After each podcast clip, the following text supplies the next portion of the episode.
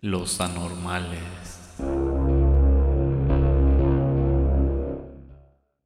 Eh, güey. ¿Qué onda? El otro día iba cruzando la avenida ¿Sí? Y te y viniste. traía un Gatorade en la mano y me confundieron con un limpiabrisas. No seas mamón, güey. Sí, no, pasó, no, gracias. güey, Es puro chiste, güey. No, gracias. ¿Tú crees que es chiste? No. ¿Tú El crees que.? Es por ser mamón, güey, pero la otra vez te vi, güey, te iba a pedir que me lavaras el carro, güey. Yo pensé que iba a ser que me la chuparas. Ese iba a ser el pago, güey. ¿Cuánto me ofreces por, por la chupada?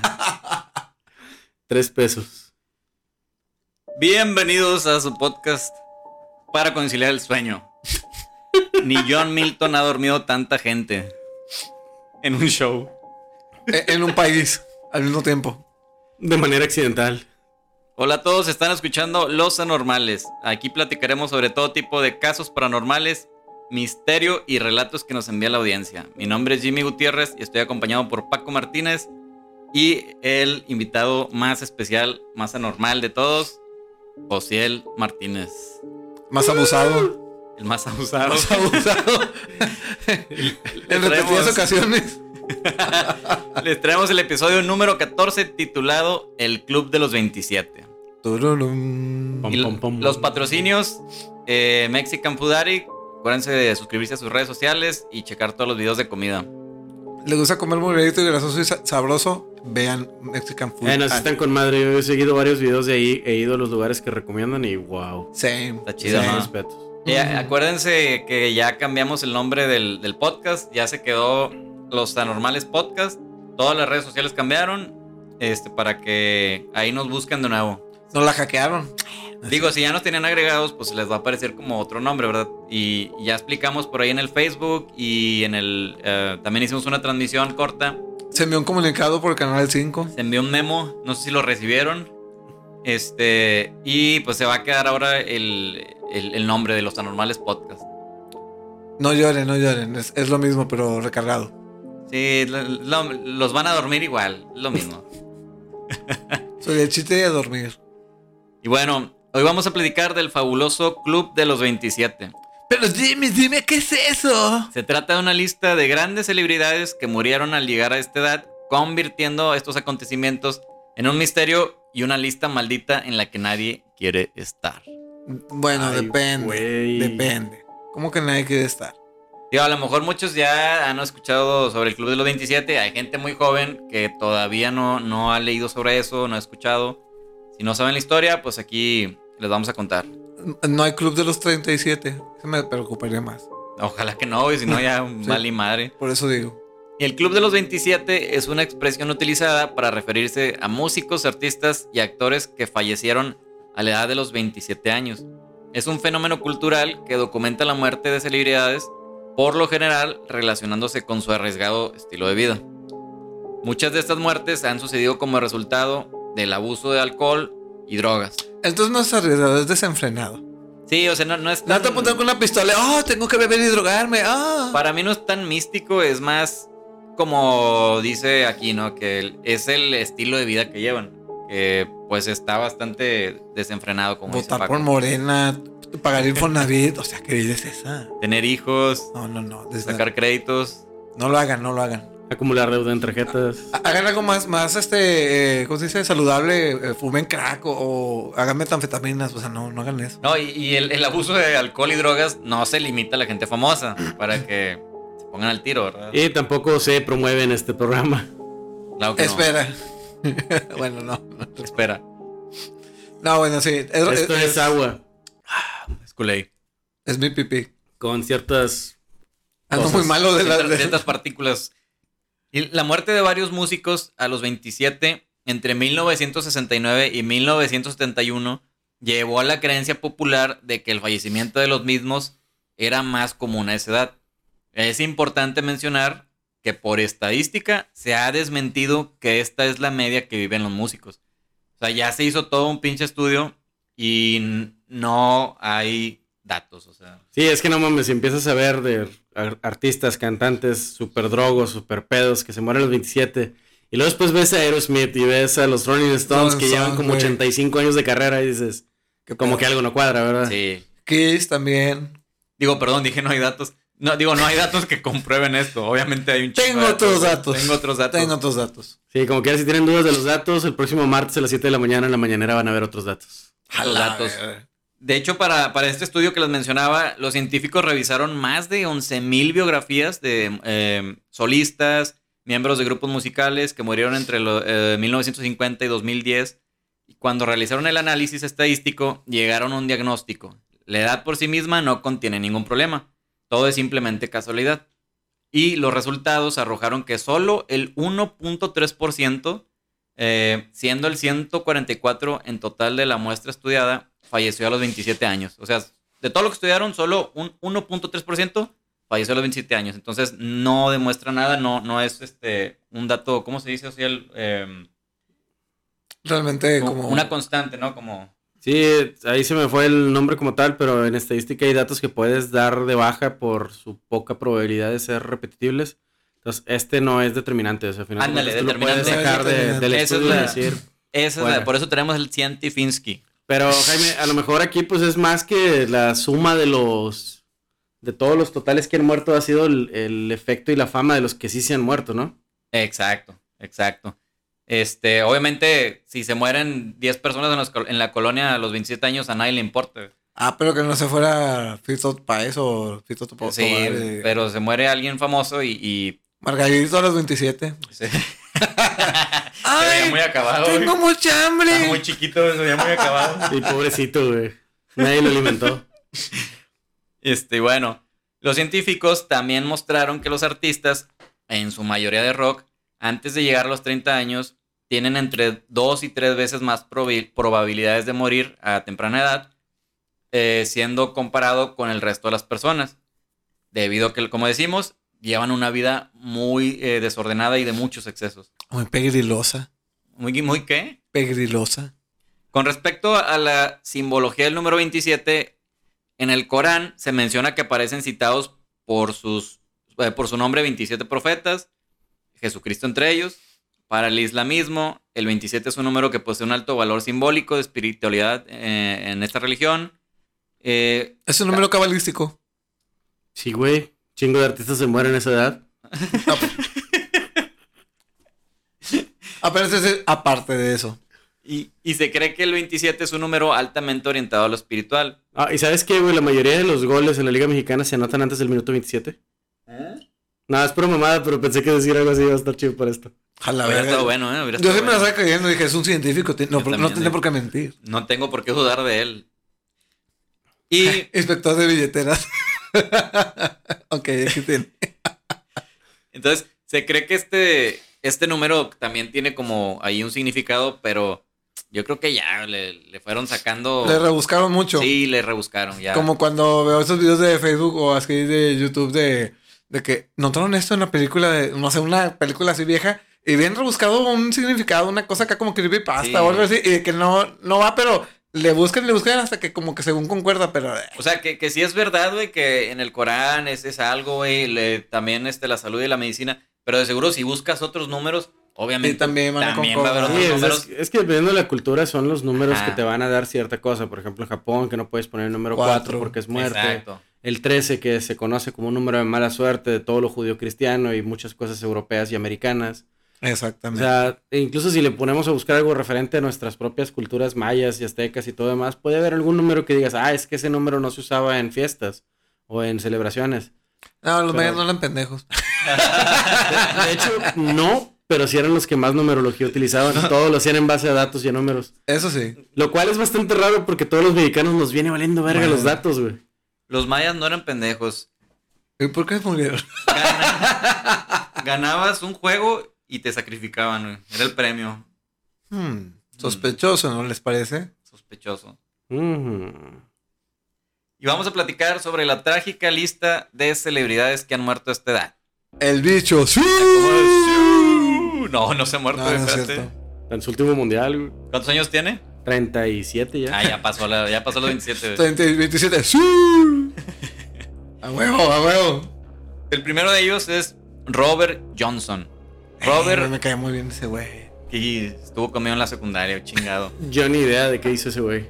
Sí. Robert Leroy Johnson fue un cantante, compositor y guitarrista estadounidense de blues.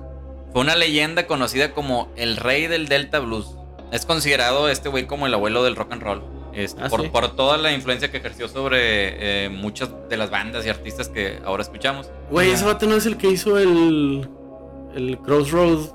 Sí, ahorita lo vamos a mencionar, güey. Ah, te Eh, mamaste. a ver, está la a ver, leyenda. cuando yo me adelanto, a ver, dile pendejo, a ver, ya la quemaste, ya la quemaste. No, no, no. Pero cuando me adelanto también me dice, ay, pinchato, me quemaste el tema, güey. A ver, Chingado, Paco, me quemaste el tema, güey. y su misteria y escasamente documentada. Su misteriosa. Si dije su misteria, güey. Dijiste misterio y era misteriosa. Su misteriosa y escasamente documentada vida y su muerte a los 27 años han Misteria. dado lugar a muchos rumores. Desde chico empezó a tocar el arpa y la armónica y en la adolescencia comenzó a tocar la guitarra, pero decían que no era muy bueno. En 1929 se casó, su esposa quedó embarazada, pero lamentablemente durante el parto la esposa y el hijo se murieron. Ah, qué mal. Sí, sí le, le llovió a este güey. Eh, después Robert se refugió, su- eh, refugió su tristeza en el blues y comenzó a viajar y a tocar sin tener ningún éxito. O sea, todavía que se habían muerto, no la armaba el güey. Me suena la historia de los chaborrucos. Me suena a, mi banda. Parece la historia de Kinetic Scarlet. de Queen. Scarlet Queen. Finalmente decidió volver a su ciudad natal, donde conoció una viuda adinerada, se casó de nuevo y tuvo un hijo. Una sugar mommy. Una sugar mommy, Y así inició la leyenda de la Sugar Mommy. El, Sí. el primer sugar primer mommy. sugar de baby. Sugar baby. No, ¿cómo se dice? Sí, sí, sí. sugar. El primer Sugar. Y aquí es cuando empiezan las leyendas. Hasta este punto, como les mencionaba, es bien importante acordarse, según eh, eh, la gente que los conocía, escritos, que no era bueno en la guitarra. El güey no, no era bueno. o sea, tocaba, pero no era sobresaliente, así como que mediocre. Tocaba en Coldplay. oh, la madre. Entonces, aquí se, se pierde el güey. Alrededor de eh, un año o año y medio. Ya no, ya nadie lo, lo ve, no, no sale mucho, no, no toca, no da shows. Y cuando reaparece en los escen- escenarios, de repente el güey ya era el mejor bluesman del mundo. O sea, el güey de repente ya era el mejor guitarrista del mundo y tenía unas habilidades ya increíbles para tocar y para componer. O sea, nada más, ¿en qué años eran estos? Eran los, los eh, 38. O sea, nada más por el contexto. No, perdón, eh, los, los 20. Los 20. Contexto. Él era negro, ¿no? Sí. Bien. La gente decía que un negro no sabía hacer Qué las bueno, cosas. qué bueno, continúa. Bueno, eso, eso también una- es. La gente decía que no era nada bueno. Desaparece. Y de repente bueno y dicen, ah, ya es bueno. Como que la parte de le echó ganas, aprendió, practicó, se preparó, no aplica para los negros, ¿verdad? No. En Ah, ese- eso nunca. En ese tiempo no tenían derecho. Así fueran 100 años, no. No pudo No, haber de- mejorado. De hecho, tuvo una vida media difícil. No conté todo porque sí está larga su. Este güey le podrías dedicar un, un programa. Este, nada más todo por encimita. Sí, tuvo una vida difícil el güey. Este, y si de repente reaparece, un año. Lo que pasa es que, o sea, sí te entiendo, pero un año era poco para las habilidades que ya mostraba de repente. Sí, aquí lo raro es cómo, cómo, cómo fue tan contrastante el cambio. O sea, no sí. fue como que, ah, de repente empezó a mejorar de poco a poco. No, es como que casi no, casi sí. pareció que. Estoy de acuerdo. Pero también fue después de que se casó con una viuda de dinero, ¿no? Que Sí. pudo haber comprado todos los maestros que le pudieron haber enseñado en tanto tiempo de manera... Pero O este sea, güey sin hacer nada. se va tocando como Jimmy Gutiérrez, güey. Y luego reaparece componiendo como Juan Gabriel, güey. Es como que no cuadra, güey. Ambos jotos. No, no, no, está bien, digo. Lo único que está bien, El primero más que el segundo. Lo único que digo ahorita es como meterle un poquito de. Sí, tienes razón. Eh, bueno, eso es parte de lo que alimenta la leyenda, güey. Sí. Entonces, esto ya crea la famosa leyenda y comenzaron a circularse rumores. Eh, la leyenda dice que Robert Johnson vendió su alma al diablo en el cruce de la actual autopista 61 con la 49 en Cla- Clarksdale, Mississippi, a cambio de tocar el mejor blues que nadie. Se dice que esperó en el cruce de caminos hasta medianoche con la guitarra en la mano, hasta que el diablo se apareció y pactó con él.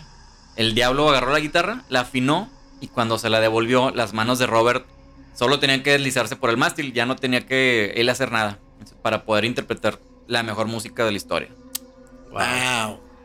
Y esto, de aquí nace la película de Crossroads. Crossroads. No sé si Crossroads. Crossroads. Que, que sale Steve Bay y sale el Karate Kid, el Rafael Macchio. Sí, Ralph Macchio. Ah, Ralph Macchio. Yo no la he visto, pero te- conocí de esta historia a través de la serie de Supernatural. En la tercera temporada hay un episodio que se llama Crossroads Blues, Blues Ese es que trata justamente de, de tratos con demonios y te cuentan la historia de él. Ah, Ah, mira, es la misma Te entonces. dice que duró 10 años con esa con esa habilidad y a los 10 años llegaron a, a cobrar su deuda. Oh. De hecho, está buenísima esa, esa película. Nada, es que si lo ves así de los 10 años significa que él hizo el trato a los 17 años, no de un año para otro. Y ya se había matado su esposa y su hijo. Bueno, también en todos los 20 sí es probable que su, su esposa tenía 14. Y él tenía 14. Esposa a los 14 años, ¿qué es esto? Sí, es- ¿Oaxaca? Es toda una, una historia para ir para que la busquen. Robert Johnson murió el 13 de agosto de 1938 a los 27 años exactamente. Se dice que cometió el error de seducir a la mujer del dueño del bar donde tocó. Entonces mientras daba su show le dieron una botella de whisky, de whisky abierta, la, la cual contenía estricnina. Eh, sé que es venenoso, no sé qué sea. Dejó de tocar a media presentación, estuvo delirando por tres días y murió por envenenamiento. Entonces... Ni pedo. Muy, muy triste su historia, pero muy chida. Eh, ¿Cómo Sí. se dice? Eh, eh, entonces, como. ¿Cómo se dice? Como anécdota, como. Eh, inspiración de aquí, no seduzcan a, a mujeres de otros en un bar. No acepten Botellas botellas, abiertas. abiertas. De hecho, dicen que el güey se cambiaba el nombre porque siempre lo andaban buscando por andar eh, metiéndose con casadas. Ah. Entonces lo cambiaba constantemente. Es, es- es una parte de la historia. No, bien. Es, fue- murió porque tenía 27 años. También murió porque tenía un, Un historial de. un historial de tratos con No porque fuera un cabrón. No tenía nada que ver que me hubiera buscando mujeres casadas. Tampoco tenía nada que ver que fuera un alcohólico. Pegando Y mucho menos tenía que ver con que fuera una persona negra en los 30. No, misterio, leyenda, anormales. Porque si empiezas a decir fantasmas y te metes a las 3K, pues no, ¿verdad? Tampoco. Impresionante. Y el siguiente en la lista es Brian Jones.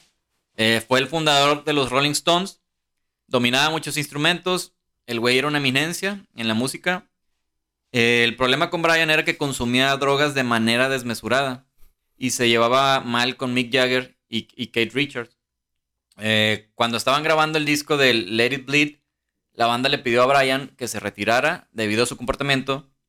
Así aceptó eh, abandonar el grupo que él mismo había creado. O sea, lo corrieron de su propia banda. Ah, se, qué se- se ponía mala copa pero el porque güey. era demasiado mala copa, sí.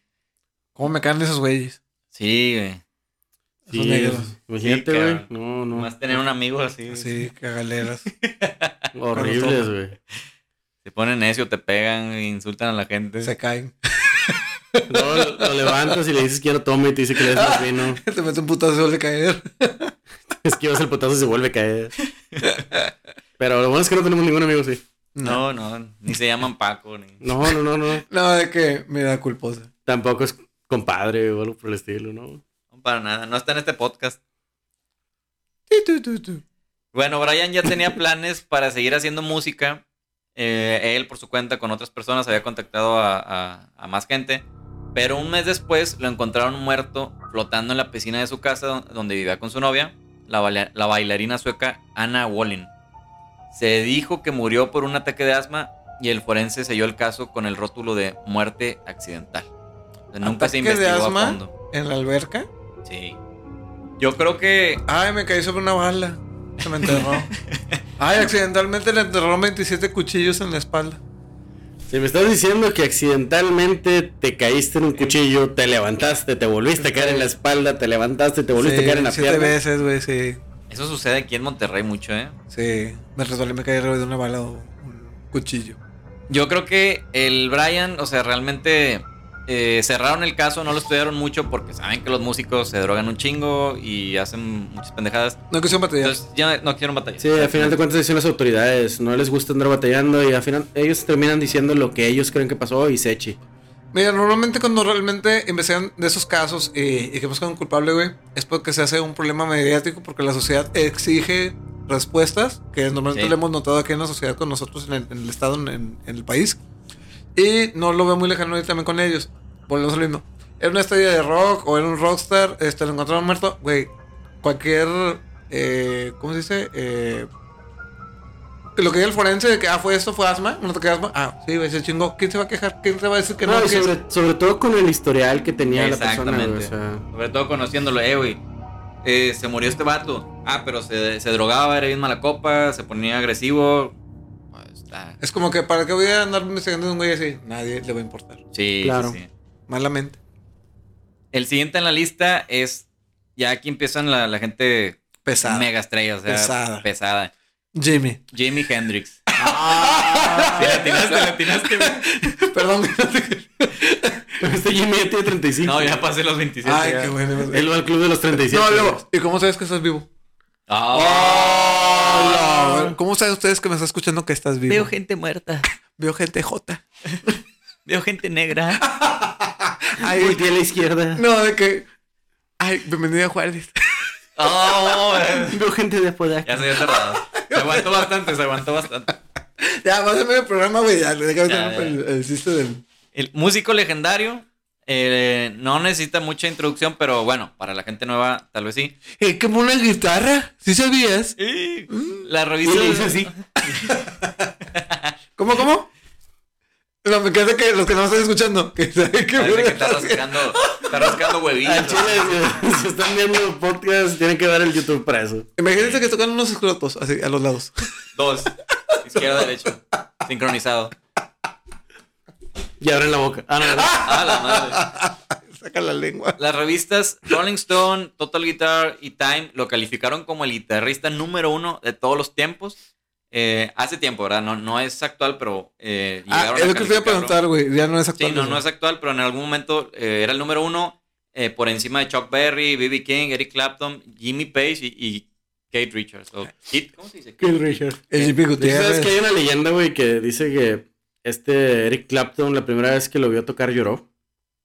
De lo maravillado que quedó de cómo tocaba Jimi Hendrix y dijo, váyanse el chorizo y me retiro. porque este tocaba bien muere". ojete. No, no, no, por lo gran, gran guitarrista que era. O sea, Eric Clapton, porque dijo, yo, yo que, to- yo que eh, toco sin drogas no toco tan bien. Eric Clapton, ah, pues al ser lo que es de guitarrista y al ver a Jimmy fue... Él, él sintió que él no podía estar al mismo nivel de Jimi Hendrix. es que está bien cabrón, güey. Que según tú llegar a un nivel y decir, güey, estoy en mi prime, en mi top. O, sea, o- o tú decir, pues soy alguien, ya soy alguien con mi guitarra, Sí, o soy sea, una yo soy él, alguien, y luego llega alguien Y que ves se a alguien supera, güey, y sí dices, güey, qué pedo. Güey, y era el Eric Clapton. Sí, o sea- en ese momento ya era Eric Clapton. O sea, no era como que un Eric Clapton joven, no era un Eric Clapton que iba empezando. Era un Eric Clapton que ya se había hecho su nombre. Ahora, él ve a Jimi Hendrix también en su mejor momento y dice, vergas, güey, este vato está a otro nivel que yo. No soy Y- nadie y- en la música. Ándale, sí, es como que, güey, no mames, o sea, me lo dejó Sí. llorando prácticamente de esa sensación, pero fue llanto como que de, de gusto, como que, o sea, Fue, fue llanto sí de gusto, o sea, para él fue maravilloso encontrar a alguien mejor que él, güey. ¿Tú estuviste ahí? Sí, güey, yo lo vi, güey. Vistía con él, güey. yo le saqué las lágrimas con mis Yo era el meco que le cayó a un lado a la borra de Jimi Hendrix, güey. Tú eras el groupie. Jimi era el Hendrix meco del Crupi, güey. saltó a la fama en Estados Unidos después de su, su actuación en Monterrey Pop Festival. Perdón, no es Monterrey, Monterrey, es Monterrey. Monterrey, Monterrey. Monterrey Pop Festival de me he emocionado. 1967 y se consagró en los festivales de la Isla White y el conocidísimo Woodstock. Yo dije, no, Monterrey, que tocó Rigo Tobar. Ah, la era con los de los Santa Catalina. Tuvimos un Sí. Con la lengua. Güey, güey, güey. Cabe resaltar, eh, como decían las, fam- las famosas imágenes de él tocando la guitarra con los dientes y quemando la guitarra. Es lo que también lo hizo como leyenda, ¿no? Lo consagró. Agarrando dos escrotos. Nadie Agarrando puede, los bueno, no tener esa imagen mental de cuando te piden que, que recuerdes a Jimi Hendrix y que no recuerdes quemando una guitarra o con su pose haciéndole así o ya sabes, así como que bien Sí. haciendo su performance en el, en Sí. el escenario. Es como que tocando tranquilamente a Jimi Hendrix, no, es raro que lo recuerden así. Que sí, debe de haber raza, pero es como que su... Es como eh, de los Beatles y no acordarse de Yellow Submarine, sacas. Es como que su... O lo que se dice con el... ¿Cómo? ¿Pepper? ¿Pepper con- ¿Cómo se llama? El Sar- Sergeant Saint Pepper. Ándale, sí, es como que es su sello, es como que eh, te acuerdas del personaje y te acuerdas de eso. Es como que una de las cosas más emblemáticas. Sí, es que te acuerdas la imagen de él y es el vato con la pinche bandita en la frente. Banda en la sus, exacto. sus trajes ajustados y brillantes, güey, sin camisa y simplemente tocando cachido. Es- O, o con su trajecito negro y todos los pelos iguales. Sí. De todos los pelos. Principalmente los pelos. ¿Por qué te acuerdas de los pelos? Cabe destacar que eso fue lo que te marcó. Pelos, o sea, pelos, de sudor. ¿Qué más? Sangre. Sangre. Como marihuación. Marihuación. a la madre. Marihuación. Está muy heavy, ¿eh? Está muy Ya, heavy. no, ya. Dato interesante que yo no sabía la verdad y, y, pues soy muy fan de, de todas estas estrellas. Antes de cumplir los 19 años, Jimi Hendrix, eh, las autoridades policiales ah, lo habían agarrado en dos ocasiones conduciendo un coche robado. Le dieron la opción de ir a prisión por un tiempo o unirse al ejército. Y escogió el ejército el güey. Estuvo en el ejército. Órale, ¿Cuánto tiempo no dice? Este sí, estuvo alrededor de 13 meses, pero en el ejército hay un chingo de historia, güey. Ahí eh, completó su entrenamiento de paracaidista y lo echaron del ejército reportando que era un tirador Mira, malo. nada pendejo, güey. Tomó de paracaidista porque sabía que siempre iba a estar bien elevado. Oh, qué ole. ya era drogadicto de ese Ya, tiempo. desde ahí dijo, sí, tengo que saber caer porque voy a andar bien arriba. Incluso, supuestamente, güey, eh, ahí lo, lo tacharon de gay también, de homosexual. Ya ves cómo era el tema antes? Ya, por sus zonas de vestimenta o sus gustos, no sé. Sí, ahí hay toda una historia también. Está un poquito larga la historia de. Bueno, de es que recordemos que en ese tiempo el militar era corte raso, tener siempre como que el tipo G.I. Sí. Joe, güey. Imagínense un G.I. Joe y era, tenías que verte así, y si no, eras de que homosexual. Y blanco. Ey, blanco. Sí. De hecho, conoció a un güey, un bajista, a veces tocaban en los barecitos de, con los soldados y, o sea, hay una, hay una historia, un buen de historia. Entonces lo, lo echaron del ejército, este, pero también hay teorías que no tienen mucho sustento que lo habían echado por comportamientos homosexuales. Besó a un sargento. Los detalles de- del último día de su vida eh, han sido muy discutidos. Se dice que pasó la mayor parte del 17 de septiembre con su novia Mónica Daneman en Londres, siendo esta la última testigo de sus horas finales. Mónica dijo que preparó la cena eh, en el hotel, estaban hospedándose o vivían en el hotel Samarkand y compartieron una botella de vino a las 11 pm. Después lo llevó a una fiesta a casa de un conocido a las 1.45 am. O sea, tranquilamente, vas a la fiesta a las 1.45 apenas. Sí, güey, yo me salgo a las 11 y, y ya me ando durmiendo. A las 11, güey. Yo me estoy durmiendo a las 9, güey. Sí, güey, a las 1.45 ya es el segundo sueño. Ah, exageré, güey, ya me estoy durmiendo desde las 10. Sí, Sí, sí, sí. Y este se quedó con su amigo en la fiesta hasta que volvió su novia a recogerlo a las 3 a.m. Mónica comentó que se quedó hablando con él hasta las 7 de la mañana, momento en que se quedaron dormidos, Platicando hasta las 7 de la mañana. platicando. Acaba de ser una forma de que estaban cogiendo. Corriendo con chanclas. Ah, no, brincando con chanclas. No, Bueno, era corriendo, güey. En la alberca. bueno, se entendió. Eh, Hendrix se despertó, perdón, eh, ah, la, la novia se despertó a las 11 de la mañana No, Hendrix ya no despertó. y encontró a Hendrix respirando pero inconsciente. Llamó a la ambulancia a las 11.18 am. La ambulancia llegó a las 11.27, como quiera llegó muy rápido realmente.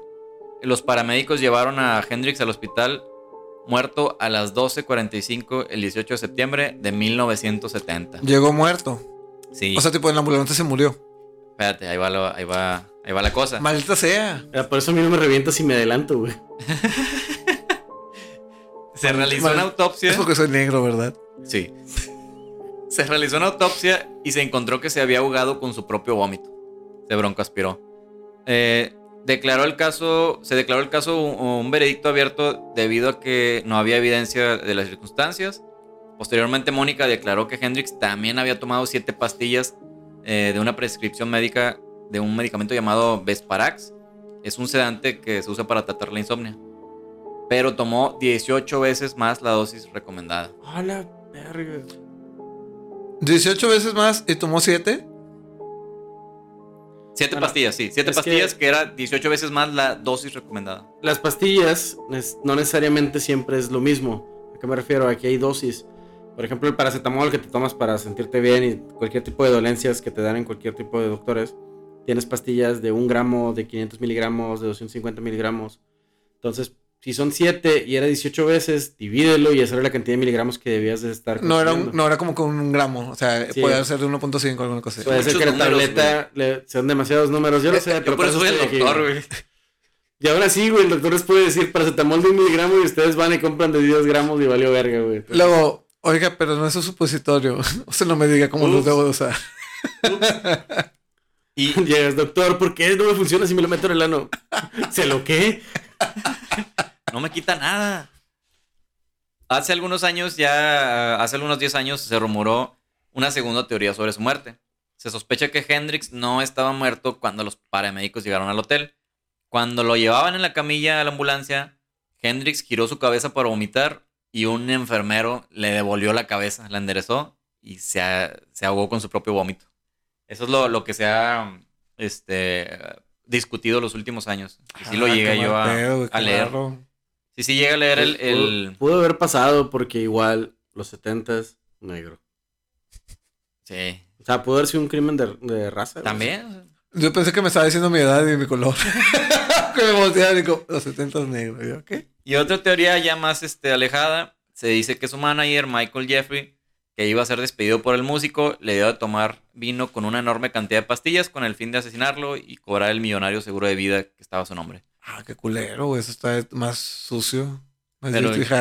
Yo, bueno, al final se tomó un chingo de murero, o sea, realmente no es culpa tampoco del, de, del de la camilla, ¿no? Que no hizo bien su trabajo tampoco. Pero no, ¿cómo difícil, sabes lo que tomó? ¿Cómo sabes lo que ingirió si no, si no te han dicho, no puede hablar el pues, güey? sí, de regla, güey, te dicen, si uno se vomita, ponlo de lado, de lado güey. De No Lalo, ser, ponlo de este, Lalo. pues, sí. No necesitas ser médico o paramédico para... En la peda, güey, ¿cuántas veces hemos vomitado a un camarada nuestro y lo hemos tenido que poner de lado para que no se muera el puñeto? No necesitas ser científico Saludos, nuclear. y el siguiente, Vamos por un 72. la siguiente artista ahora es una mujer, Janis Joplin. La californiana Janis Janis Joplin era la mujer de la música más importante en los 60 y fue la primera mujer en convertirse en estrella de rock. No, no había nadie antes de ella así tan, tan grande. Sí, tan puntera. O sea, ella Sí. realmente ya era, por un así como que. Jimi Hendrix, así, en, en esos tipos de conciertos de gusto que la chingada, era ella de las, ah, que, ¿cómo se dice? Sí, como los, los top, los, los que iban a ver específicamente, no era como que para abrir o algo así. Y Sí. ella era, pues, Era teloneros. teloneros, telonera. Sí, el, aunque su carrera profesional fue bastante corta, estuvo rodeada de éxitos y fama. Participó en Woodstock como solista y consiguió cinco de, eh, que cinco de sus sencillos estuvieran en- la lista del top 100 del Billboard. Dices que no duró mucho en la fama, pues, ¿cuán- en, ¿a qué edad, este, repuntó? Obviamente murió a los 27, pero ¿qué, qué empezó? ¿25? ¿26? Híjole, no sé, no, no recuerdo, no traigo el dato.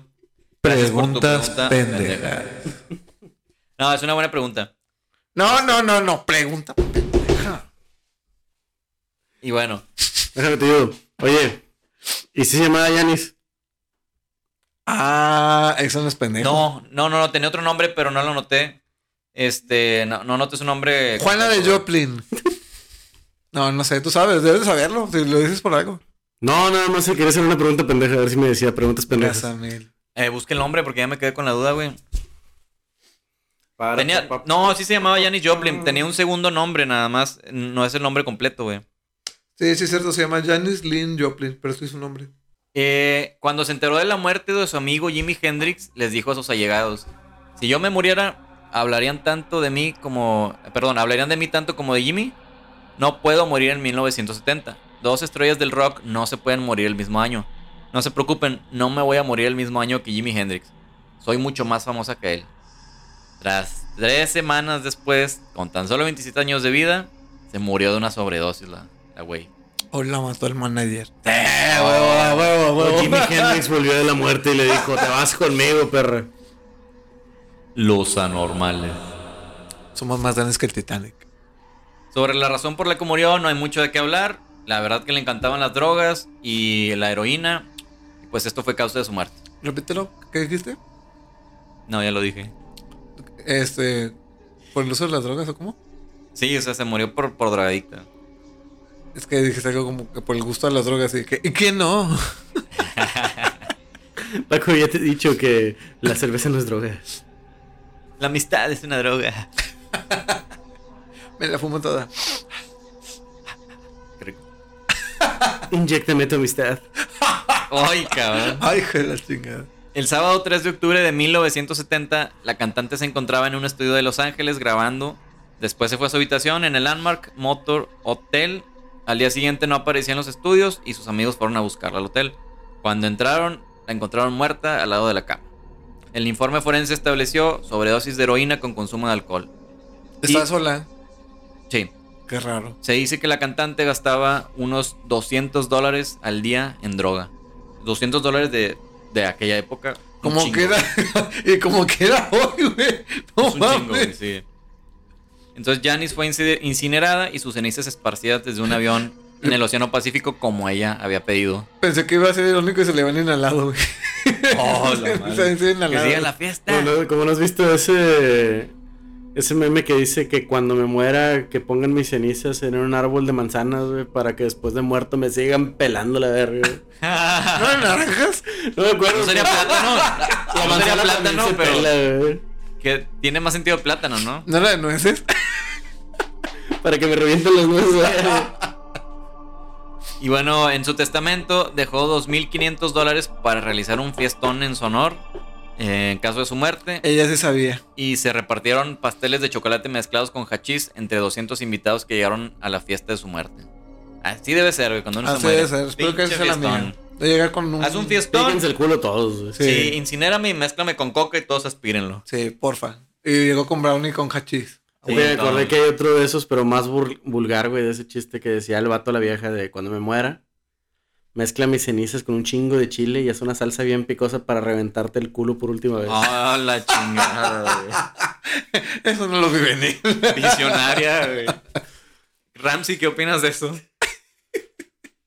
El siguiente también es uno ya eh, muy conocido, pesado. Jim Morrison. Uf. Uh, James. Douglas Morrison, el líder de The Doors. Doors. No, no necesita tanta presentación, pero lo vamos a presentar. es uno de los cantantes más carismáticos de la historia del rock y según la revista Rolling Stone, el quinto mejor vocalista de todos los tiempos. ¿Por qué el quinto? Atrás de Jaime Gutiérrez, Ociel Martínez y... Eh, ¿Cómo te eh, llamas? y mi gente- No, y, y, y ¿cómo se llama Rigo Tobar? Jaime Maussan. Margarito. El problema con Jim Morrison era que no controlaba su exageradísimo consumo de alcohol, LSD, marihuana y peyote. Ah, está bien empinado. No lo culpo. Ah, la madre. Decía que estas sustancias le daban equilibrio espiritual y paz interior. Pues le dio mucha paz. No se volvió Sí, a que le dio paz. güey. No se volvió a levantar. Solo, solo negaba la heroína porque le daba miedo eh, las agujas. Este dato es importante. En marzo de 1971 se instaló en París junto a su novia Pamela Curson. El 3 de julio de ese año, eh, Pamela, no- Pamela lo encontró muerto en la bañera de su casa. El reporte forense decía fallo cardíaco agravado por el abuso de alcohol. Igual, nunca hubo autopsia y fue enterrado en París, en el cementerio de Père Lachaise o La Chaise. La Chaira. Le chis. Los miedos de perro. Père Lachaire. Le de la peg, del guagua. Y por si fuera poco, la novia de Jim Morrison también falleció tres años después, exactamente a los 27 años, igual por consumo masivo de drogas. Y aquí es donde empieza Lo la turbio. leyenda del el Club de los 27. Después Ah. de esto, los tabloides empiezan con el- a mencionar el Club de los 27. Porque él fue el último, o sea, la última muerte sonada. No, fue, digamos no, que no, fue no. otra estrella más y dijeron, ah, cabrón. Pues Todos vamos están muriendo a los las- 27 años. Ya, ya, ya. Todos, entre comillas, están muriendo a los 27 años. Pues fíjate que está. Hay una leyenda actual que tiene que ver con un jugador de fútbol que se llama Aaron Ramsey. Que también tiene su club. Que cada que, cada que metió un gol terminaba muriendo Muriendo alguien alguien famoso. famoso, güey. Sí, es cierto. Estaba bien rara esa. de- Una de las víctimas de tal leyenda era Alan Rickman. Y de así de que anotaban uno de que ver. ¿quién es Hay que, que se va hay que morir morir, ahora, hay que güey? morir pronto. Y pobre chavo, o sea. Sí, de que- otro gol. No mames. Mis goles son tan buenos que matan. A la verga. No solo matan a los rivales. Pero la historia de su muerte no terminó ahí. Después de más de 40 años de silencio, la actriz y cantante inglesa, inglesa Marianne Faithfull confesó: Yo no maté a Jim Morrison, aunque sé quién lo hizo. A la verga. Fue Jean de quien fue a verlo para venderle droga y lo mató de forma accidental. La muerte de Jim Morrison fue consecuencia de la pureza de la heroína que le suministró eh, este vato. Pero se contradice porque Jim Morrison no usaba heroína, Que le usaban las agujas. porque no le ¿no? las harinas. Va- Voy a usar una. Las harinas, dije, las agujas. Voy, voy a usar una película como referencia, güey. En Pulp Fiction, güey. La morra confunde cocaína con heroína, güey. Y la inhala, güey. Y se anda muriendo, güey.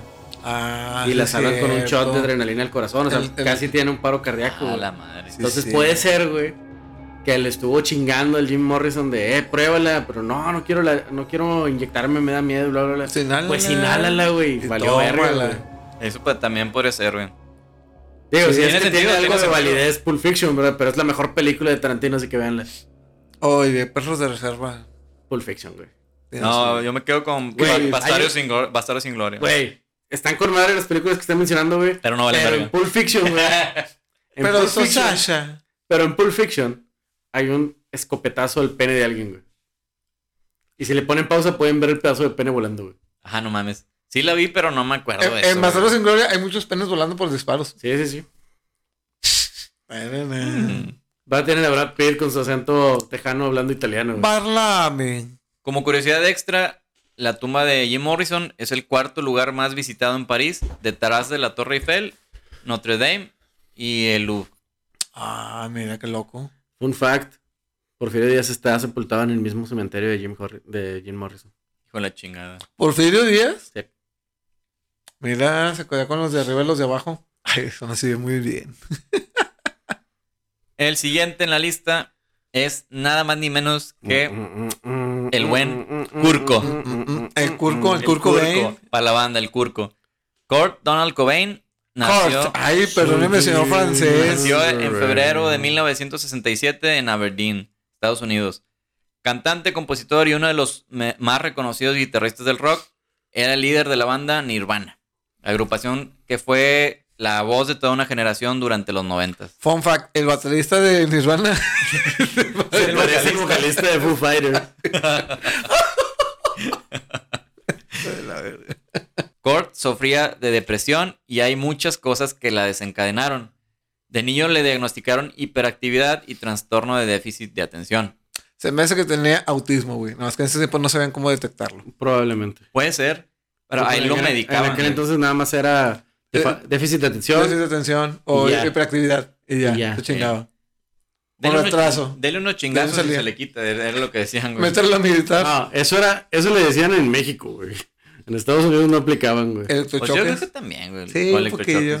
Después de... eh, a este güey lo medicaban un chingo por la hiperactividad. Después sus papás eh, se divorciaron, su mamá inició otra relación y Kurt fue testigo de violencia doméstica por parte del novio de su madre.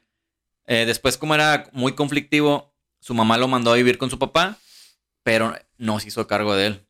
Eh, después se regresó con la mamá. sorpresa. Eh, Sí, la mamá lo corrió, anduvo de homeless. Y ¿A qué algo edad? que. Ay, güey, todo esto ¿14? pasó en un lapso de como 10 años, güey. Ah, Pero el otro ya tenía que como 17, 18, Sí. una cosa así. Trabajó de intendente en la misma escuela donde estudiaba, güey.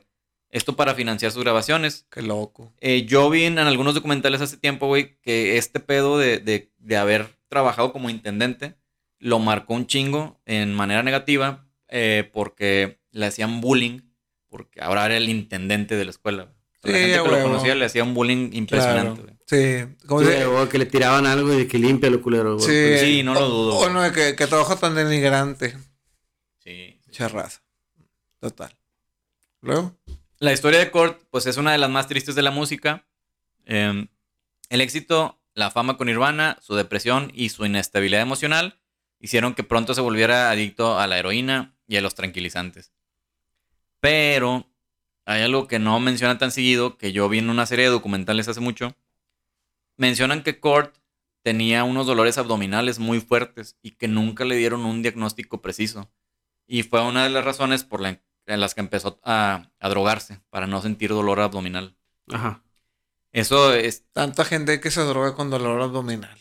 Ay, tengo dolor abdominal, güey. Ay, tengo Necesito mucha drogarme. Margarito. Quiero drogarme. ¿Te, te cae, bro? ¿Te cae? A pesar de ser famoso y millonario, él no estaba feliz con eso, ni siquiera le gustaba la fama. En alguna ocasión, Cobain ya había comentado que le encantaría ser miembro del Club de los 27.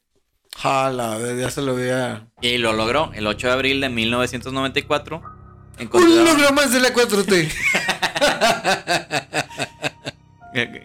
Agradecido con el de arriba. AMLO. Gracias Maradona, gracias Dios.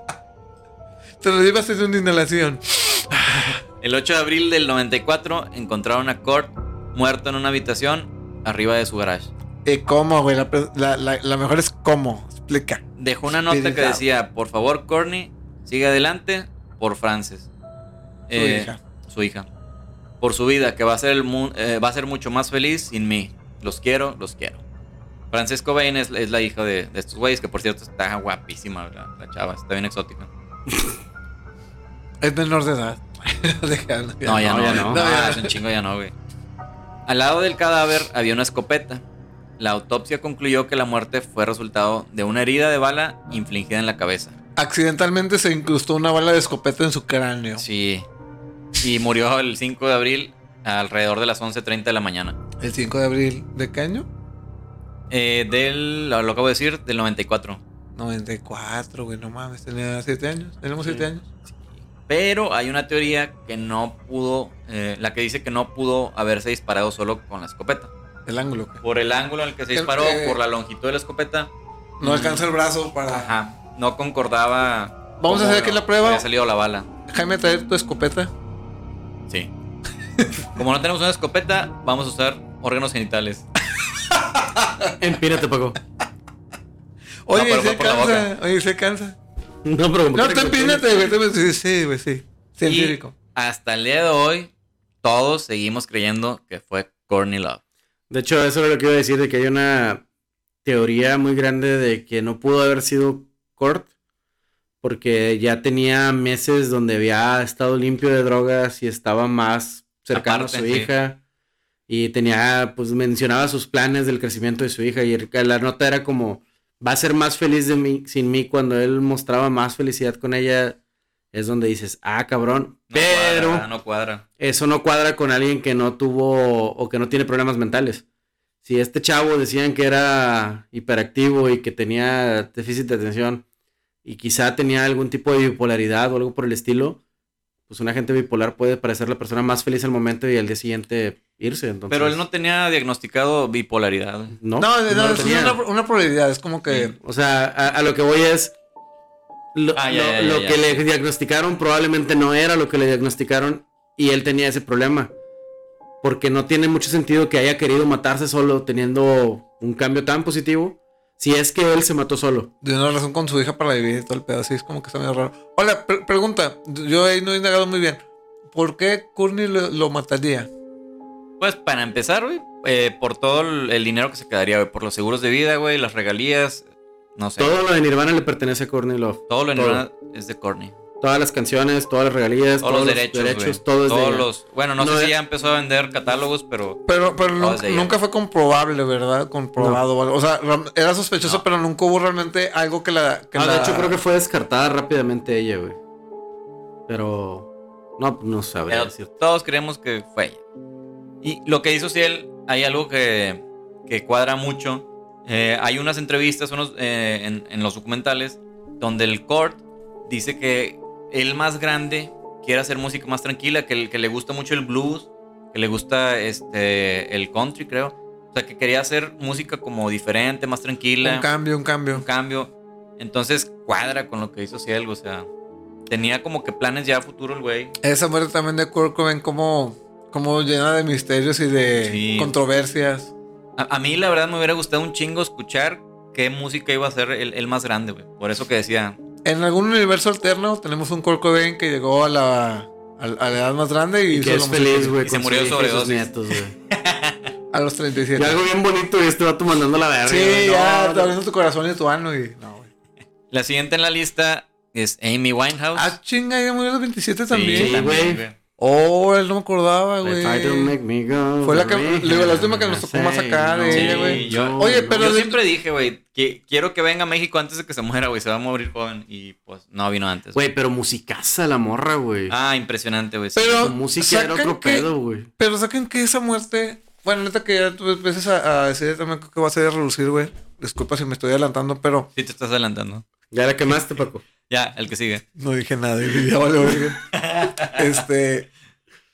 La gente veía cómo estaba acabando ella, güey. La gente, los paparazzis veían cómo estaba demacrada, cómo iba su, su salud menguando. Pues sí, y güey. nunca la pudieron detener. Pero ¿qué, qué, por, ¿cuál es tu responsabilidad, güey? Como paparazzi, como alguien Ah, no, no, externo. no, no, no, no, no, yo no estoy echando culpa a los paparazzis. No, digo, ¿cómo es que se veía, o sea, había pruebas, o sea, te digo, ellos, eh, eh, ellos nos mostraban cómo, cómo era su salud y te digo, nadie hizo nada por ella.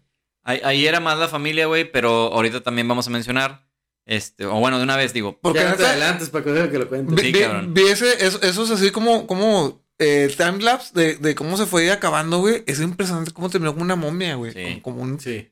Amy pues tenía una prodigiosa voz y un look muy extravagante, muy llamativo, que eh, como vintage.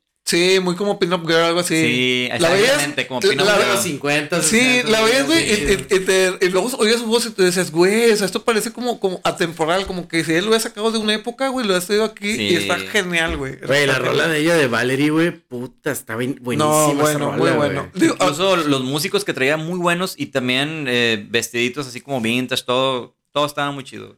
Realmente, aunque no fuera la música que te gustara, no puedes decir que no cantaba bien y que no te buena música. Eso es completamente diferente. O sea, Aunque no sea tu género, güey, sabías exacto, disfrutarlo, güey. es- exacto, o sea, sabes apreciar una buena música, una buena voz. Y ya Sí. tener una buena voz. Buenísima, güey. Pero, aparte de la buena voz, tenía una adicción durísima a las drogas y el alcohol. Eh, su, esposo, su ex esposo, Blake Fielder, tuvo mucho que ver para que eh, en, en esto de que ella... eh, Sí, eso el documental, güey, que él, él, Sí. él era el que. Él lo introdujo a las drogas, güey. Ujú. Este, cuando la conoció, eh, llevaba una relación muy tóxica y él fue el que lo introdujo a, la- a las drogas.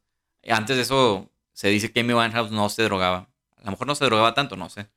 O sea, una cosa es un porro, hacer una pastilla. Ah, digo, típico a veces de, de ese, de eso- de ese ámbito. Pero otra, güey, que la persona en la que más confías te mete en ese mundo, güey. no, güey. No mames, güey. deja, deja tú. O sea, que son drogas bien pesadas de que todos los días meterte heroína o coca. Ay, espérate, güey, o sea, pedo. Te estás Sí. acabando, te digo.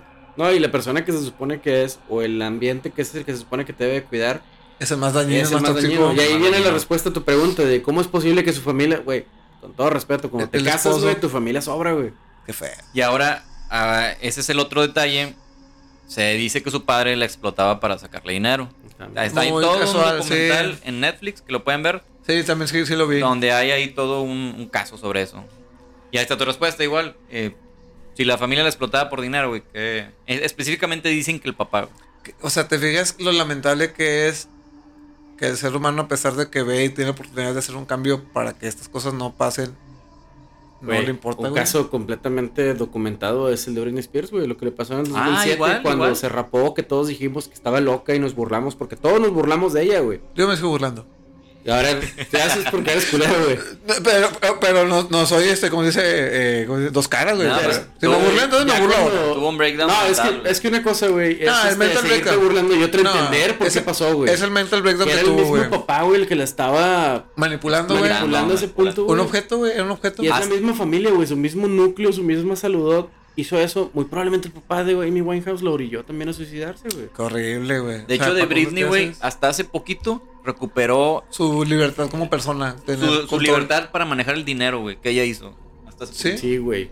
No tenía control de ella su que es ahorita de 2022. 22. ¿Qué año vives, güey? ¿En qué año? No, es que ¿en qué año va a salir este, güey? ¿En qué año naciste? Como en el 2025, güey. Ok. No, y, y Felicidades a Qatar que ganó el mundial. a la madre. ¡Aló, Akbar! A la fuerza. Este, A bombazos. a bomba, oh, a la misilazos, unos cañonazos. Un saludo a la gente de Ucrania que ya no existe. Hijo de la chingada, ya apenas iba para allá, me adelantaste. Amy entraba y salía de rehabilitación. Sí, Este, rehab. Era el problema. Sí, sí, hasta tiene una canción. Llegaba a dar conciertos totalmente ebria y olvidaba las letras. No, ya pasaba de ebria, güey. Eso no era ebriedad, güey. Estaba Sí. elevadísima, güey. Hay videos donde está eh, perdida en la... Güey, no podía ni siquiera eh, pronunciar, balbuceaba las letras, güey. O sea, era, te digo, me, me duele un chico esas cosas porque, güey, está, las- está mal. Y la gente es bien morbosa, más le gustaba andarla viendo así, güey. Los papás sacaban más lana, la verdad. Sí, hay un chingo de videos en YouTube donde se puede ver lo que ustedes dicen, que no, no pueden ni pronunciar las palabras. Este, llegó a cancelar una gira por las terribles críticas que tuvo. Eh, se regresó a Londres y el 23 de julio de- del 2011, a los 27 años, Amy fue encontrada muerta en su departamento en, Londres. La autopsia determinó que Winehouse falleció después de ingerir una enorme cantidad de alcohol. Chéquense esto. Eh, su cuerpo tenía 416 miligramos de alcohol por decilitro de sangre. El patólogo que hizo el examen indicó que solo se necesitaban 350 mi- miligramos por decilitro para morirse. Ella tenía 416.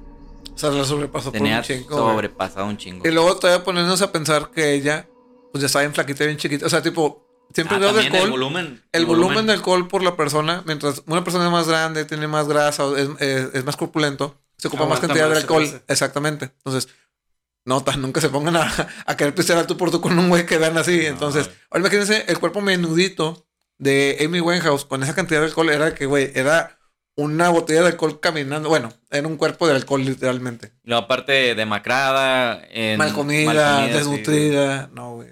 Pobrecita, No. güey. Si no han visto esas fotos, digo, si quieren ahí alimentar más su morbo, fíjense, los últimos. Sí, es que la verdad, güey, es morbo.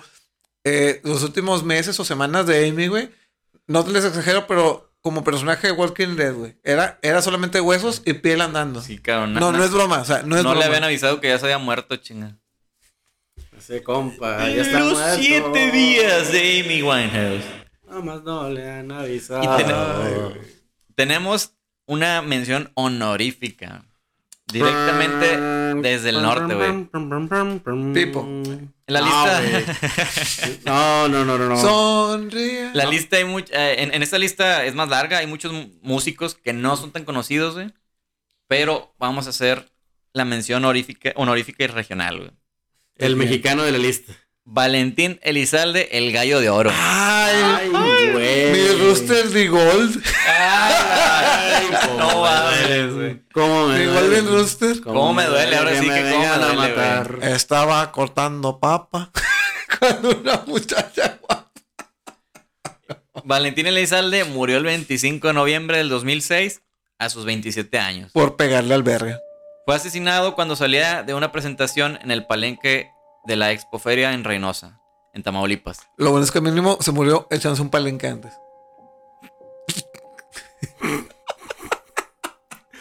Muy bien, aparte de la sección de preguntas pendejas, no sé si de chistes pendejos, güey. Oye, estuvo tan pendejo que estuvo bueno, güey. Sí, güey. Pasó el umbral, pasó el umbral. Lo pasé, sí, sí. 10. Fue asesinado cuando salía. Ah, ya lo dije, eso, perdón. Eh, fue asesinado alre- alrededor de las 3:30 horas de la madrugada. Eh, fue, fue muerto por varios disparos de AK-47, Accidentales. AR-15 y balas calibre .38. A la verga, iban a matar a Valentín o un elefante. Todas accidentales. Se atravesó en su camino. Puras armas de alto Poder poder. balas perdidas, güey. dólares perdidos. Ah, como yo. Sería Magneto el güey, qué chingados. Armas de alto poder que causaron la muerte instantánea, además matando a su chofer y a su representante. Se, se cree que Elizalde fue eh, asesinado debido a su interpretación en un concierto de- del corrido A mis enemigos. Que, Le con- dijeron que no la tocara y le valió Sí. verga y la tocó. que contiene letras que se cree que antagonizan a cierta banda de narcotraficantes. Y como dices tú, supuestamente le dijeron que no la cantara, hizo caso omiso y por eso lo balearon. Fíjate que eso tiene que ver con la leyenda de Chalino, güey. Chalino, la Elena de él Chalino. murió así con una nota que recibió. Oye, pero hay video de eso. el- ahí, ¿En serio? este, Está un video donde se ve que le da una notita Sí. y el otro nada más la ve. Y, Y se con unos como que- huevos la ve y la vuelve a guardar y se entrega a su gente por última vez, güey. Y sigue cantando el güey. La Ah, leyenda de él madre. o la historia de él resulta que fue la PGR los que lo recogen en la noche y él simplemente dice, me llevan a mí solo nada más, dejen a mi gente y se lo llevan y después Ya, ya. lo encuentran tirado en una zanja muerto. Eso es, que eso es lo que sí está documentado como real de que a a él lo mató el narcotráfico. Al Valentín tomaron esa leyenda para decir que fue exactamente lo mismo y mejorar su estatus de estrella del mismo De corrido. leyenda. Pero lo que cuenta la leyenda es que no fue realmente el narco el que lo mandó a matar como tal. Ah, Cabrón. Entonces, Spoiler, o acá chido, porque a mi mamá le mamaba Va- Valentín Elizalde y pues uno conocía Aprende. la música de él. Eh, pues era, murió por... por los Illuminati de seguro. Sobredosis de balas. no, no, de hecho, más... Extraterrestres. algo más peligroso y realista que esto. El Murió, ano de Paco. murió porque le quisieron bajar la vieja, güey. Ah, ¿Cómo? la madre. El primo Le quisieron se bajar casó a- con la esposa del Valentín Elizalde, creo. mujer. Ahí nos pueden decir en los comentarios si me estoy equivocando o no. Pero fue él que insistió en que fueran a Reynosa. Reynosa no era parte del, Del de la gira que él del- traía. Le prácticamente le rogó de que fueran de un día para otro para allá. El primo fue el que hizo que se detuviera el- la salida de él. Y hace como dos años anunció que se estaba casando con la, ex- la esposa de Valentín. Ah, la madre. Entonces es como. Pam, pam, pam. de hecho, primero decían que el primo lo había entregado. Es muy probable eso, pero no tanto que fuera de que, ah, porque Valentín le picó el culo a los narcotraficantes, sino más porque Digo, no tiene nada de malo. ha de haber pedido Quería la mujer. quería la morra, güey. Tiene más sentido, te voy a decir por qué. Eh, vivimos en un país que está dominado por ciertas personas. Cada que hacen algo, no ocultan que lo hicieron, güey. Y ninguno ha dicho de manera pública de lo tal grupo es, es Sí, como responsable. los, de como los terroristas cuando se adjudican ataques. Sí, güey, o sea, es que es parte no lo de... ocultan, no lo Nadie ocultan. lo ha dicho de que, ah, nosotros, Nosotros fuimos. fuimos. Entonces, ahí la dejamos votando ya. Cada quien decide. Órale. Qué loco. Dato científico. Chisme científico. Chisme científico. Chismecín. Científico. Oye, estuvo chido ese último con, con ¿cómo se dice? La, La mención honorífica. La, mención honorífica regional. No, no podía faltar. No sabía güey. que tenía un chiste también ese güey. Se ve bien grande, pensé que tenía 30 y feria. Sí, güey, se había bien acabado, güey. Sí, le güey, no mames. O sea, bueno, se, o sea, se veía joven, pero no, se veía No de veía 27 27, años, güey. güey. No, no, no. No, ya le calculó sí. sus 30 y casi 40. ¡Ey! ¡Eh! Uf, forma parte de, de la lista de los 27. Y esta fue la famosa, la famosa historia del Club de los 27 que la mayoría no quisiéramos pertenecer. Bueno, yo la Ya, libré. ya la pasamos. libré. Mira, la verdad, para todos los chaburrucos que escuchen esto, ya la pasaron, güey. ya Sí, no se preocupen. Ya, ya no hay pedo. Ustedes mejor preocupense porque no les van a dar pensión. No, ni a nosotros. Ustedes Por eso mejor, digo. mejor preocúpense por la ley del IMSS de 1993. Exactamente. A eso sí hay que preocuparnos de, la, de esta. Por, por el agua en Monterrey. Por el agua, el recibo de la luz. Eso sí hay que preocuparse. Ya se, ya se, ya se vacunaron contra la influenza, ya empezó el frío. Pues Ya, yo estoy vacunado. Este. Preocúpense por eso, cosas reales. No, pero estuvo chido el tema. Digo, yo creo que, bueno, salimos, son como que cosas que ya sabíamos, unas no tanto. Te digo, tocamos este, puntos específicos del tema y de personajes que en general tenemos la idea, pero luego hay ciertas cosas que no se mencionan tan puntual o como que se pasan por alto. Y pues ahí es donde queremos entrar más o indagar y sacar así como que ese, el plus, el extra. Sí, como lo de Jimi Hendrix que estuvo en el ejército. Yo no Ese tenía Jimi ni Hendrix, idea. de paracaidismo, acá el. Valentín con el primo. O sea, son cosas así que dices. Lo que, lo que estaría chido después sería investigar un poco más acerca de los Crossroad pactos, los pactos de los, de los- Ah, de los músicos Sí. que también. para ver qué otro tipo de pactos se han documentado o escuchado a lo largo Se de la dice, que Se dice de que cómo es que tuvo tanto, ¿cómo se dice? Eh, talento de la noche a la mañana, así sin, sin saber. Sí, cierto, hay muchos así Crossroads, tienes razón también. Estaría bueno en- en checar ese tema. Que también, como decía Ociel, no es que de la noche a la mañana pasó un año o probablemente más, güey. Me yo conozco un güey que lleva como 15 años en la música. Ole, ver. Cualquier parecido. Entonces, güey, de un año pasado se me, hace- me hace raro, güey. La verdad. Sí, la verdad sí. Nah, no es cierto, pero no, estaba muy, muy alivianado, muy chido. Al Es- rato el Jaime en el cruce de Félix Gómez y Colón, güey. No, cálmate, güey. Lo van a anunciar en el Pal Norte un día de estos. A mí me voy a culear, güey. Me voy a culear. Va a ser el club de los 40. De los 47. ¿Con quién hiciste pacto? No, nada más dejé que me violaran varios, sí. De hecho, llegó, no, llegó un productor del Pal Norte. no- no fue un pacto, de hecho, yo no iba a cobrar. Iba pasando. No, sí, pero muy buen tema, muy buen tema. Este, por ahí no chido. este una pista del cual va a ser el siguiente o todavía no hay ahí previsto. No, tenemos varios temas que, que no se han desarrollado. Entre la lista está eh, Rasputín, que ya lo hemos. Personajazo. Nos lo han pedido y, y ya lo hemos querido también nosotros hacerlo. Este, Eh, pero es un presidente muy querido. Sobre todo en la segunda parte de su nombre. Es la mitad. De la mitad para adelante, la mitad para atrás. Pues mira, la, la- la mitad para adelante te raspa y la segunda te putea. A mí me gusta la mitad, pa- la mitad para abajo. Goloso. Y bueno, pues eh, gracias por escucharnos. Esperemos que el programa haya sido de su agrado. Acuérdense que ya cambió el podcast. Ahora todo Búsquenlo es con Los podcast. Anormales Ajá. Podcast, todo pegado. El Facebook, Instagram, YouTube, Spotify y TikTok. Eh, vamos a estar tratando de grabar más seguido. Eh, nuevo, nuevo loguito también. Que ya lo habíamos por ahí eh, sacado, ¿verdad? Sí. Sí, ya se ve, ya se ven los, en los este, ¿cómo se- logos y ahí en los este eh, ¿cómo se dice? Post que se suben a En las, los a post, las, sí. Las plataformas. Eh, anduvimos inactivos varios meses, pero ya vamos a tratar de andar otra vez eh, más activos. Y Ah, Estamos aprovechando que BTS temas. fue de, de vacaciones a la militar, entonces vamos a, a tomar todo ese fandom. El fandom de BTS puede llegar aquí.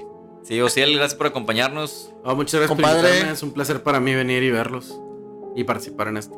Y abusar. Y que me Y ser abusen de abusado. mí. Ay, abusen de mí. Paco, igual, muchas gracias. Eh, No te robes las cosas. espero que todo siga intacto. al- al- Igual, Al este, final. 100 likes y ponemos a Paco sin camisa siendo azotado, ustedes deciden. Mil likes y van a ver algo más negro que, que mi alma. No, yo ya lo vi, no quieren verlo. De hecho, ya nos pasamos de lanza, trajimos a Paco, a Paco tatuado en el pecho. De hecho, esto no es un hoodie, es mi piel. Está A colgando. la madre. Pues, No, pero muchas gracias por escucharnos. Ahí nos, entonces nos vemos en el siguiente. A ver qué tema por ahí estamos tocando. Y vemos si seguimos este, con invitado o no. Pero este, de nuevo, gracias al invitado. Como siempre, un invitado de lujo. De lujo y con datos verídicos, científicos, este, constantes y sonantes. un invitado paranormal. Anormal. Pum. Los Gracias. Se lo tallan, nos vemos. Cuídense.